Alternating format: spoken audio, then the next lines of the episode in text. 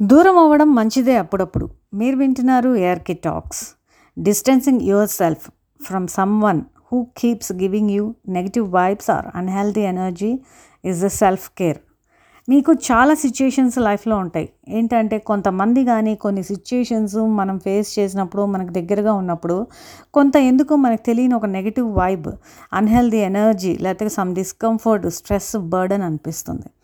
అలాంటి సిచ్యుయేషన్స్లో వాటి నుంచి distancing one self from them అనేది it's nothing but self care so stepping back from situations where you feel unappreciated or disrespected is self care మన situations మన feelings మన emotions మన బౌండరీస్ మన ప్రిన్సిపల్స్ని మనమే రెస్పెక్ట్ చేసుకోవాలి. మనమే కాపాడుకోవాలి.